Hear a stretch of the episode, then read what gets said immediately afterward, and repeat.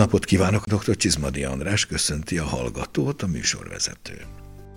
A párlatok világába fogunk ma elmélyedni, ezen belül is a pálinkák és a grappák különleges világába. A lepárlást magát, azaz a desztillálást az araboknak köszönheti a világ, de az első borpárlatot az a bizonyos katalán polihisztor Arnaldus de Villanova, vagy ahogy a franciák mondják Arnaud de Villeneuve készítette valamikor a 13. század vége felé a mai Dél-Franciaország területén, és nevezte a párlatot Aqua Vitének, azaz az életvizének, igen költő ilyen. A franciák azóta is Eau de Vie-nek, azaz életvizének nevezik. És meg is született ezzel a borlelke, az Esprit du Vin.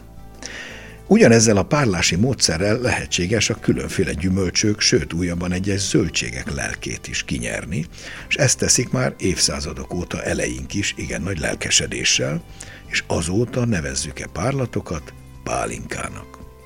Persze ne gondoljuk, hogy egyedüliek vagyunk ezzel. Szinte egész Európában készülnek hasonló gyümölcspárlatok, csak más-más néven. A franciák például, mint említettem, eau de hívják, a germánok többnyire schnapsnak, néha ilyen-olyan wassernak, vagy esetleg ilyen-olyan brand kiterjesztéssel a gyümölcsök neveit.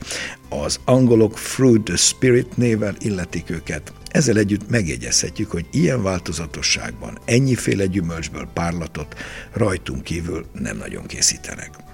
Egy dolgot, masszívan velünk élő tévhitet már most bocsássunk előre, a jó pálinka nem attól jó, hogy kerítés szaggatásra is alkalmas, hatalmas alkohollal rendelkezik, mert sajnos honfitársaink jelentős része így gondolja. Ma az igazi jó pálinkákról, a pálinka készítés fortéjairól, a pálinkák fajtáiról, érleléséről beszélgetünk meghívott vendégünkkel. Tartsanak velünk!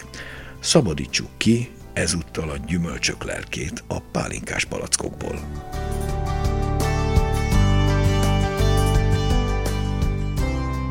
Köszöntöm a stúdióban Petzold Attélát, párlatszakértőt. Szeretettel köszöntöm a drága hallgatókat. Attila, mi a magyar pálinka? Definiáljuk. Mikből készülhet? Kizárólag Magyarország jelenlegi területén termelt gyümölcsök felhasználásával készülhet, és minden technológiai lépésnek a palackozásig Magyarországon kell történnie. Említetted, hogy a mai Magyarország területén termelt, de hát tudjuk azt, hogy történelmi teljes Magyarországunkban óriási pálinka kultúra és szokás volt. Nem kiszúrás, ez egy kicsit az elszakított részeinken készült pálinkákkal? Valójában kismértékben az, de azt tudni kell, hogy történtek diplomáciai erőfeszítések ennek a megváltoztatására. Részben sikeresek, ugyanis Ausztria négy tartománya kizárólag kajszi barackra, de megkapta az engedélyt, és ők azóta is használják a pálinka elnevezést. De csak Ausztria. Igen, sajnálatos módon csak se Ausztria. Erdély, se délvidék, se felvidék. Nem, ők készítenek hasonló italokat, amiket pálinkának nem hívhatnak. Romániában van egy palinca nevű ital, de magát a pálinka szót nem használják. Hivatalosan nem Igen. használják. A lepárlás hagyományosan kisüstben történik. De mielőtt belemegyünk, tisztázzuk, hogy mi is történik a lepárlás közben. Maga a lepárlás valójában egy elválasztástani művelet, van egy nagy keverékünk ugye a cefre, és ebből a nekünk tetsző részeket kellene kiválasztani. Az elválasztást azt a forráspont különbség alapján tudjuk megtenni, ugyanis minél kisebb egy molekula, általában annál alacsonyabb az olvadás, illetve a forráspontja, és ezt ki tudjuk használni, mert ha van egy nagy keverékünk, és elkezdjük azt melegíteni, hőfokról hőfokra, hogy emelkedik az üstben a hőmérséklet, mindig más-más molekulák fognak Fokozatosan válnak ki a különböző Így van, először részek. a kicsik, aztán nagyobbak, és majd a legvégén a legnagyobbak. Na most, ha ezeket a gőzöket nem engedjük el, hanem egy csőbe kényszerítjük, ami utána hideg helyre kerül, akkor egy olyan folyamat játszódik le, mint amikor rálehelünk télen az ablakra. Ezt kondenzációnak hívjuk, visszakapjuk a gőzfázisból azt a folyadékot, ami elindult. Itt már csak a különböző edényekbe való átengedéssel tudjuk az elválasztást megvalósítani. Ezt hívjuk szok szóval vágásnak. Nem mindent engedünk bele a pálinkába, csak a javarészét. Mire kell figyelnie a kedves pálinka főzőnek? Három frakciót tudunk elválasztani, az előpárlatot, a középpárlatot és az utópárlatot. Ez sajnos minden gyümölcsnél valójában máshol van, sőt, ugyanabból a gyümölcsből különböző főzéseknél is lehet máshol az a pont, nagyon nehéz megtalálni. Valójában az érzékszerveinket kell ilyenkor használni, főképp az orrunkat. Az előpárlat az javarészt etilacetátot és metanolt tartalmaz, ebből az etilacetát büdös, a metanol pedig mérgező. Az emberi máj azért kismértékben megbírkózik vele, de nagymértékű felhalmozásnál azért már komoly problémák lehetnek. Az utópárlat ugye a másik, ami szintén nem kell. Ott nincs egészségre káros anyag, ellenben jó büdös kimondottan savanyú, ilyen kicsit izzadságszagú, nagy szénláncú, nagy molekulákról beszélünk, amik már kimondottan magas hőmérsékleten indulnak csak el párolgás irányába, és ezek lenyomják az eredeti gyümölcszamatot, rátelepszenek, és nehézkessé teszik, illetve mivel ebben olajtípusú vegyületek is vannak, kozmaolajok tulajdonképpen, ezek okozzák azt a gombócérzést, amikor egy ilyen jó, erős kázipálinkát megkóstol az ember, kétszernyelős gombócérzés ott marad, na az maga a kozmaolaj azt nem kéne beletenni, egy tisztán elválasztott pálinkából ezek teljes mértékben hiányoznak. Így van, tehát ha összefoglalhatjuk, a középső frakció, a szíve kell nekünk, amiben a tisztán gyakorlatilag a gyümölcsök nemes lelke van. Így van, annyit azért tudni kell, hogy minél jobban a szívre összpontosítunk, annál drágább lesz a végtermék, hiszen annál többet kell az elejéből meg a végéből eldobni. Igen, ez a baj, azt hiszem, hogy ez az a fontos körülmény, ami miatt sokan rontanak a pálinkán, hogy sajnálják levágni. Az elejét általában szépen választjuk el, hiszen az egyrészt nagyon büdös, tehát az úgy, úgy mindenki számára felismerhetően kellemetlen.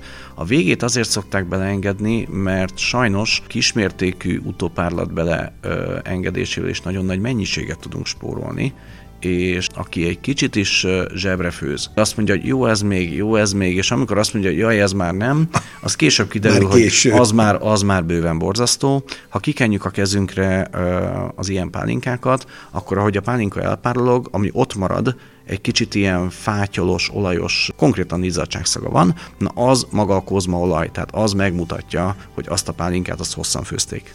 Lehet egy átlagos arányszámot mondani, hogy egy főzetből körülbelül hány százalékot ad a szíve, tehát a középső rész nagyjából? Hát sajnos nem ez igazából gyümölcsfüggő, mert a gyümölcsök összetétele azon belül a cukortartalma fogja meghatározni, hogy kb. egy mázsa gyümölcsből mennyi pálinkát lehet készíteni komoly minőségben. Ma magasabb cukortartalmú cefréből nagyobb a szíve arány. Így van, és ezért is az van gyümölcs. a késztetés a gazdákba időnként, hogy egy kis zsákos napfényel megtolják a dolgot, de nem szabad elfelejteni, hogy azzal csak nettó alkoholt, sőt, még szennyezőket viszünk be. Hogyha beviszünk egységnyi cukrot, akkor egységnyivel megnöveljük a pálinka mennyiségét, de attól nem változik a benne lévő aromatartalom. Következő interjúban Pach Gábor, aki maga a fenegyerek, és egyben a fenegyerek pálinka, mesél a jó pálinka titkairól.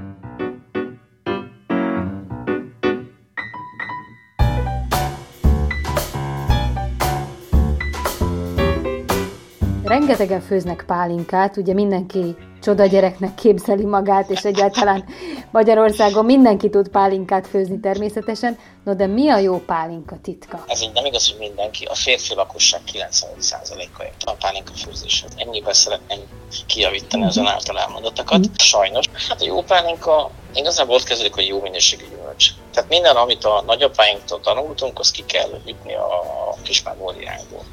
Hát jó minőségű gyümölcs, azt jól feldolgozni, egyrészt mosni, tisztítani, aprítani, magozni, ugye annak függvényében, hogy éppen milyen termésről beszélünk. Aztán egy zárt terjesztés, lehetőleg 14-16 Celsius fokon, két hétig, nem nézegetve, nem kevergetve, és utána pedig egy gyors főzés, mert a gyors főzés nem a főzést kell gyorsan csinálni, csak az eredés után kell szelfét, ezt gyorsan ki kell főzni. És akkor a főzésnél oda kell figyelni. Néhány technológiai problémára, előpárlat, utópárlat, és ha ezt betartjuk, meg egy kis szerencsénk van, meg a holdnak is jó állása van, akkor akár még jó pálinkák is lehet. Önnek melyik a kedvence? Tehát mit szeret úgy főzni leginkább? Inkább úgy mondom, hogy vannak olyanok, amik ilyen csúnya lesz a szó, nem is biztos, hogy egy hallgatóbarát, hogy ilyen hülye biztos. Aztán van, ami nagy kihívás, és aztán van, ami hogy így sikerül, hogy úgy, annak függvényében, hogy egyébként a szívünket, lelkünket beletesszük meg az összes tudásunkat. Az első csoportban ezek inkább a szőlőpálinkák. Tehát egy viszonylag egyszerű feldolgozás. Jó kihozata örömfőzni, mert ilyenkor folynak a literek. A másik csoportban meg olyanok tartoznak, amikből ilyen 0,8 liter, 1,2 liter, 1,4 liter, ezek inkább ilyen vadbogyósok, galagonya, csipkebogyó, homoktövés, madárberkenye, fekete berkenye, tehát ezek ilyen sírunk, amikor látjuk, hogy hogy nem indul a maga párlat. És akkor hát van a harmadik, a klasszikus, mind a kajszi, alma, megy, cseresznye, ami tényleg azt gondoljuk, hogy most fogjuk az év pálinkáját főzni, és akkor amikor elkezd folyni, akkor meg azt látjuk, hogy nem jól sikerült. Kisüstön vagy toronyban készíthető jobb pálinka, vagy teljesen mindegy, nem ezen múlik? Nagyon örülök a kérdésnek. Kicsit viccesen úgy szoktam válaszolni, hogy mind a két lepárló berendezéssel lehet nagyszerű pálinkát főzni, erre viszonylag kevés példa van Magyarországon. És mind a két berendezés típussal lehet rendkívül rossz pálinkákat főzni, erre rengeteg példa Magyarországon. Azt a mondjuk úgy, hogy hipotézist én kevésbé szeretem, amikor ezt felállítják az egy lépcsős vagy erősítő feltétes gépekkel illatosabbat, a kisüstivel meg zamatosabbat főzhetünk, ez abszolút nem igaz. Inkább azt mondom, hogy főleg most, amikor így megkaptuk az első költségszámláinkat, azért egyáltalán nem mindegy, hogy mennyi energia befektetéssel főzzük meg azt a terméket. Ebből adódó azért az egy lépcsős vagy erősítő feltétes berendezés, ez mindenképpen olcsóbb maga a működtetése, meg a mondjuk úgy, hogy az egy egységre vetített költségvonzata, az mindenképpen ez kijelenthető, hogy ez sokkal kedvezőbb.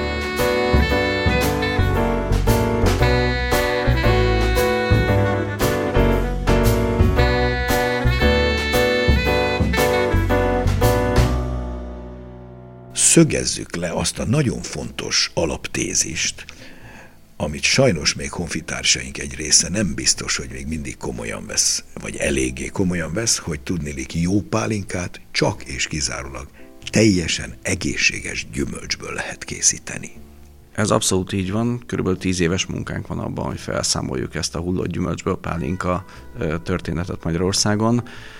A... Jó lesz az pálinkának, legyintünk, és az összes hullott, félig rohadt, moniliás, gyümölcs, szilva, minden mehet bele. Így van, azzal bevisszük az összes pálinka hibát is, amit csak el tudunk követni, és ha még ki is tesszük a napra, hogy jól forjon, akkor még fehérjebomlásos és fő tízek is lesznek. Abból lesznek azok a googolós tételek, aminél tényleg ablak alatt kúszunk, hogy nehogy megkínáljanak, viszont nagyon egyszerűen lehet érvelni ilyen esetben. Csak olyan gyümölcsből főzzük a pálinkát, amit egyébként bármikor hajlandóak lennénk el is fogyasztani és ha drasztikusabban kell érvelni, kapunk egy nagyon-nagyon rossz cefrét, kinyitjuk a, a láda tetejét, vagy a hordó tetejét, akkor csak annyit kérünk a gazdától, hogy kóstolja meg.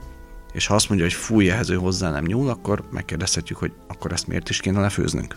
Nem csak kis üstön lehet, hanem modernebb megoldással tornyos vagy lépcsős lepárlás is működik. Az érthetőség kedvéért gyorsan mind a két technológiát összefoglalnám. Mind a kettő él egyébként, mind a kettőt használják, és ez két különböző pálinka stílust hozott létre tulajdonképpen. A hagyományos kisüsti az a régi araboktól megörökölt pot stil elvén alapul, ahol uh, tulajdonképpen két utas főzést végzünk, tehát főzünk egy úgynevezett alszeszt, és utána ezt az alszeszt kell vagy ugyanabba az üstbe, vagy egy kisebb üstbe áttenni és finomítani, hiszen elsőre az alkoholtartalom nem lesz ilyen 30 pár százaléknál uh, magasabb, és csak a második főzéssel tudunk 76%-os középpárlatot kivenni, és ehhez képest a modern főzőberendezések, az oszlopos lepárlók egyutasok, itt is töltjük és ürítjük, de gyakorlatilag beteszem a 11 pár százalékos cefrémet, és az az aroma koncentráló torony, ami a hűtő és az üst közébe építésre került, az tulajdonképpen úgy csinál, mintha háromszor, négyszer, ötször lepárolnánk és mivel a kőolaj lepárló elvén működve folyamatosan ö, csökkenti és csökkenti az összetevőket, amik átjuthatnak később a hűtőbe, ezért egyetlen lépéssel, sokkal magasabb alkoholtartalommal, egy kicsikét könnyedebb, légiesebb, de sokkal tisztább illatú pálinkát tud főzni. Ugyanúgy kell vágni, hiszen ugyanúgy van előpárlat, középpárlat és utópárlat. Csak egy picit könnyebb, hiszen ha lecsökkentjük a résztvevők számát, akkor olyan, mint a futóverseny, ha csak hárman jönnek, akkor jobban látjuk, hogy ki nyert, mint ha egyszerre beözönlenek ötvenen. És így a vágás egy picivel talán könnyebb, de ugyanúgy a főzőmester érzékeire van hagyva, és hiába próbáljuk ezt gépekkel, nem fogunk tudni olyan jó pálinkát főzni. Itt az ember kihagyhatatlan a rendszerből. A végeredmény pedig magasabb alkoholtartalmú, kristálytiszta illatokkal, viszont cserébe az íz egy picit rövidebb, és ezért mondom, hogy stílusokról beszélünk, mert egy hagyományos kisüsti módon főzött pálinka az visszafogottabb illatú, de teltebb ízű és hosszabb, míg egy oszloposan főzött az könnyedebb, viszont egy picit rövidebb. Tehát akkor ezzel meg is adtad a választ. A következő kérdésem lett volna, hogy melyik a jobb. Tehát tulajdonképpen ezt nem tudjuk eldönteni, nem is kell. Nem célszerű. Mind a kettőnek megvan a maga helye. Így van, megvan a maga vevőköre. Létezik olyan pálinka főzési metódus, hogy főzök kis üstel, főzök oszloposan. Ugyanazt a tétel, ugyanazt egy a részét?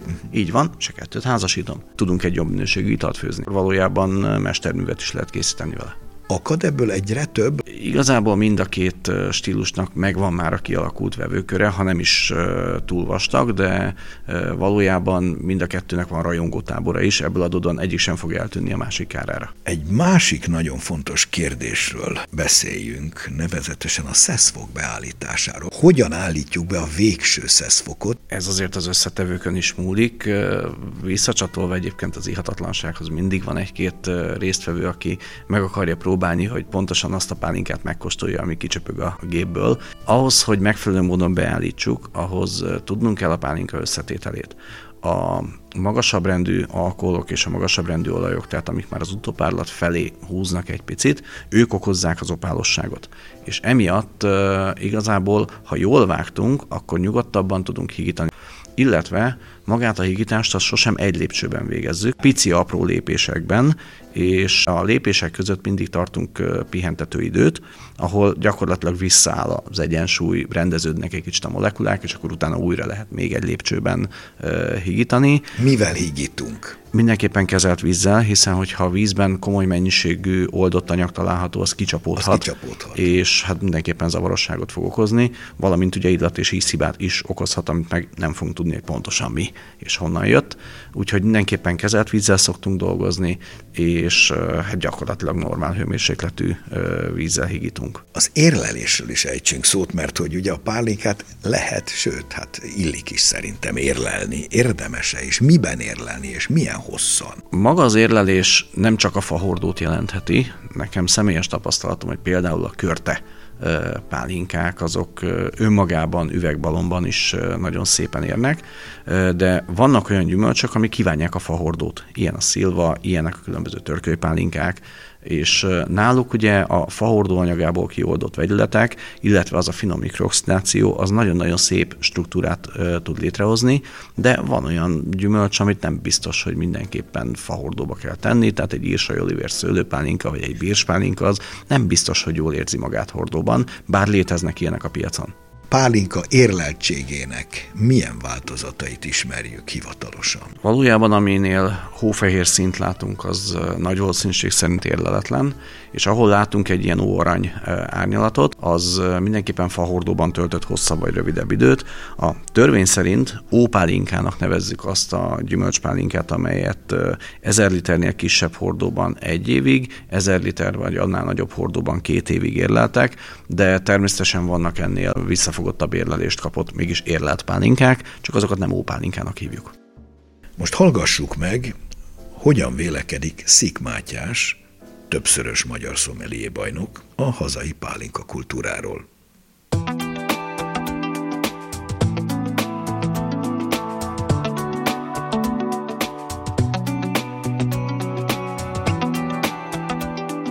Milyen a hazai pálinka fogyasztás kultúrája manapság? Hát ez a kérdés, ez részemről Pandora szelencéje, ugyanis azt látom, hogy a pálinka, mint a legtöbb 40 térfogat százalék, vagy a körüli, vagy a fölötti párlót esetében a fogyasztásnak igazából egyetlen célja van, és az elsősorban a lazítás vagy a berugás. Én ebben a vonatkozásban kicsit kevésbé tudok pozitívan nyilatkozni, illetve még mindig tartja magát a házi pálinka kultusz, ami pedig a szakmai véleményem szerint teljesen rossz irány. Egy pálinka főzőmester hosszú évekig tanulja felsőoktatási körülmények között azt, hogy hogyan kell, lehet és érdemes jó minőségű pálinkát főzni. Ez természetesen csak rutinnal nem igazán helyettesíthető. Inkább ne vásároljunk házi pálinkát, főleg nem eredeti forrásból, vagy ismert forrásból, tehát hogy, hogyha nem tudjuk, hogy ki a lepárló mester, főzőmester.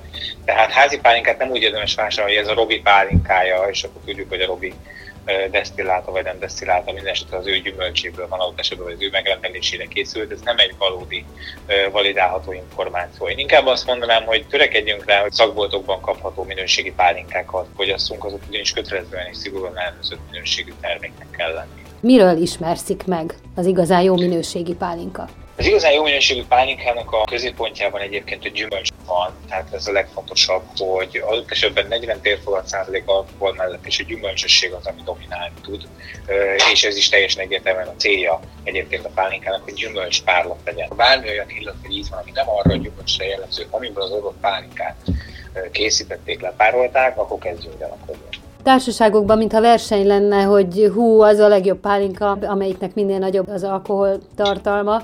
Igaz ez? Ezt kimondottan veszélyes dolognak tartom, ugyanis egyrészt az alkoholtérfogat százalék az soha nem a minőségnek az áloga. Azt is mondhatnám, hogy sok esetben szinte ellentétesen arányos, hiszen önmagában attól, hogy valami nagyobb alkoholtérfogat százalékú párlatra van kiszámolva, attól még nem lesz jobb következésképpen. Látok én is egy ilyen tendenciát, nagyon régóta fennálló tendencia, nem tartom szerencsésnek. Mit kell éreznünk a gyümölcsösségen kívül még? A gyümölcsösség mellett itt is az egyensúly a lényeg, tehát hogy egyensúlyban legyen az alkoholtartalom, a cukor és az íz harmóniája. Tehát ha bármelyik egy kicsit jobban uralkodik a másik fölött, akkor az egyensúlyról kevésbé beszélhetünk. Mit mond a szomelié? Hogyan ígyuk a pálinkát? Mindenképpen érdemes a pálinkás pohárból kóstolni pálinkát. Azt gondolom, hogy a pálinka gasztronómiája az része tud lenni tágabb értelemben vett gasztronómiának, ugyanakkor a 40 százalék alkohol környékén nagyon nehéz főzni, hiszen nagyon intenzív ízeket kell tenni ahhoz, hogy az ital ne nyomja el. Ne aperitívként fogyasszuk ezeket az italokat. És általában szerintem, ha csak nem kimondottan a pálinkához készülő ételről van szó, akkor nem igazán ételmel érdemes fogyasztani. Ezeket inkább digestivitai jelleggel egyet a az étkezés végén, a vacsora végén lezárásként lehet szerintem lassan elkortyolgatni.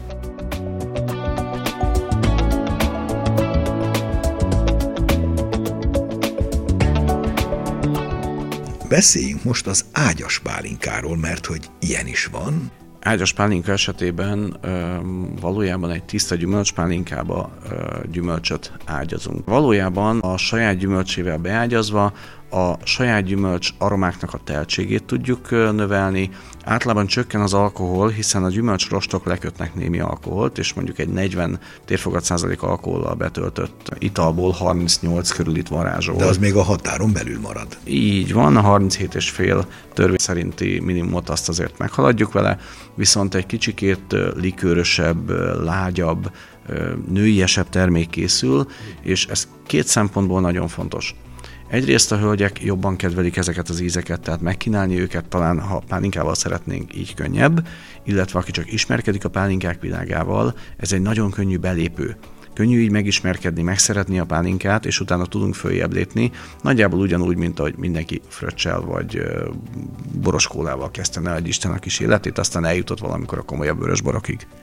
És a dupla ágyassal mi a helyzet? Hát ott tulajdonképpen kétféle gyümölcsre ágyazzuk egymás után, az egyik gyümölcsön mondjuk másfél-két hónapot, és akkor utána még egy másfél-két hónapot áll egy másik gyümölcsön, és akkor kettő darab gyümölcsnek az aromatikája fog belesimulni. Ezt még fahordóval is meg lehet egyébként egy picit fejelni. És az különösen jó, hogyha a második gyümölcs, ne adj Isten, aszalt gyümölcs ugyanabból. Eleve az ágyas pálinkákon belül a friss gyümölcs és az aszalt gyümölcs azért két teljesen más utat nyit meg. A friss gyümölcs az nagyon sokszor gyümölcs savakkal is gazdagítja az italt, tehát frissebb marad, és alacsonyabb lesz a cukor érzet, édességérzet. Például ágyas áfonyapálinka esetében, hogyha vörös tőzegáfonyát, aszalt tőzegáfonyát teszünk az aljára, akkor egy rózsaszín, nagyon kedves megjelenésű, de kimondottan likőrös és kimondottan vastag ízű, érleltebbnek, simábbnak, sejmesebbnek tűnő italt kapunk. Végezetül a grappák, azaz a törköly pálinkák világára térjünk rá. Itáliába kezdték valamikor már a 12. század táján, és óriási kultusza van arra felé. Nálunk is akad azért törköly, de ezt egy kicsit érdemes összevetnünk. Igen, hiszen sokan félnek a törkölypálinkától. Mindenki azt gondolja, hogy ú, az valami borzasztó, büdös, kellemetlen uh, ital. Az alapanyagot hagyjuk megrohadni akkor mindenképpen. Tehát, hogyha kidobjuk a présházból, és majd utólag összeszedjük, és a megromlott gyümölcsöt próbáljuk feldolgozni, akkor valójában az összes hibát az bevisszük a, a rendszerbe, és bevisszük az italba. De a klasszikus grappát nem ilyenből készítik valójában teljesen frissen préselt szőlőhéjból kellene, tehát a szőlőhéj, a hús, a magva kismértékben vagy nagyobb mértékben a leve alkotja a törkölyt. Természetesen minél többet hagyunk benne a mustból, annál teltebb ízű és frissebb érzetű lesz a törköly, viszont nagyon fontos, hogy mivel egy feltárt alapanyagról beszélünk, ami romlik, ezért azonnal fel kell dolgozni. Vörös szőlők esetében, mivel már megerjesztettük rajta a bort, csak lepárolni kell, fehér esetében, mivel majd az erjesztés később történik, amikor a bort erjesztjük, akkor már erjesztjük a törkölyt is. Soroljuk fel, hogy az itáliai klasszikus grappáknak milyen változatai vannak. Itáliában is van szőlőpálinka, aminél az egész szőlőbogyót feldolgozzuk, Rapadi Uva néven, illetve megkülönböztetik a fehér ö, szőlőtörkölyt, illetve a kék szőlőtörkölyt, valamint ezeknek létezik érletverziója. Megköszönöm Pecold Attilának a szíves közreműködést a mai műsorban is. Én köszönöm a meghívást, viszont hallásra!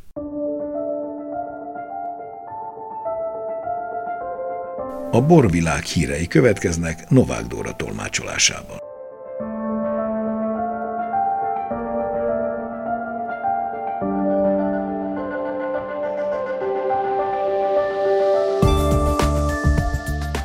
Figula Mihálynak ítélte az év bortermelője Magyarországon 2022 díját a Magyar Bor Akadémia. A díj nem egy bor kiváló minőségének elismerését jelenti, hanem a nyertes bortermelő több éven át tartó kiemelkedő teljesítményéért, borainak állandó, kiváló minőségéért, azok hazai és külföldi sikereiért, a borszakmáért tett erőfeszítéseiért adományozható. Figula Mihály borai készítésénél a legfontosabb szempont a termelőhelyi sajátosságok kidomborítása, melyhez a hagyományok tisztelete mellett a legkorszerűbb technikai és technológiai lehetőségeket is kiaknázza. Idén Budapesten a Magyar Állami Operaházban rendezte meg a Motent Sándon Pesgő márka az Effervescence-t, a rendezvényen a világ legismertebb pesgőháza a hazai társasági élet fontosabb szereplőit és a Mizön külföldi vendégeit látta vendégül. A Motent Sándon kiemelkedően fontosnak tartja a fenntarthatóságot, amely mind a szőlőtermesztésben, mind a pesgő előállításában megmutatkozik. A Mizön fontos lépéseket tett a saját szén lábnyomának csökkentése érdekében többek között zöld technológiai beruházásokkal is. A Mate Cserszektomai telepén végzett szőlőnemesítő munka eredményeként a közeljövőben kaphat állami elismerést egy szárasság és méztűrő szőlőfajta, a Georgikon EE. A rendkívül ígéretes Bianca Cserszegi fűszeres hibrid szőlőfajta jelölt pedig a napokban kerül bejelentésre. A Mate Georgikon kampuszához tartozó és a Szőlészeti és Borászati Intézet szakmai felügyelete mellett működő Cserszektomai Szőlészeti Borászati Kísérleti Telepen hosszú ideje zajlik a fehérbort adó szőlőfajták keresztezése, nemesítése és klónszelekciója, amelynek eredményeként számos fajta részesült állami elismerésben, áll fajta bejelentés alatt, illetve tervezett a bejelentése.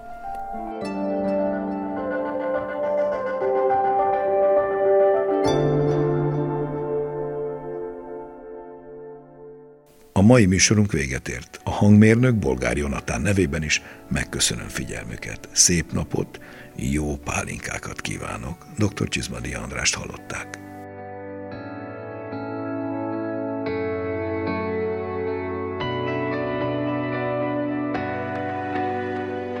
Az elhangzott műsort a Duna Média Szolgáltató Nonprofit ZRT megrendelésére készítette az NTVA 2022-ben.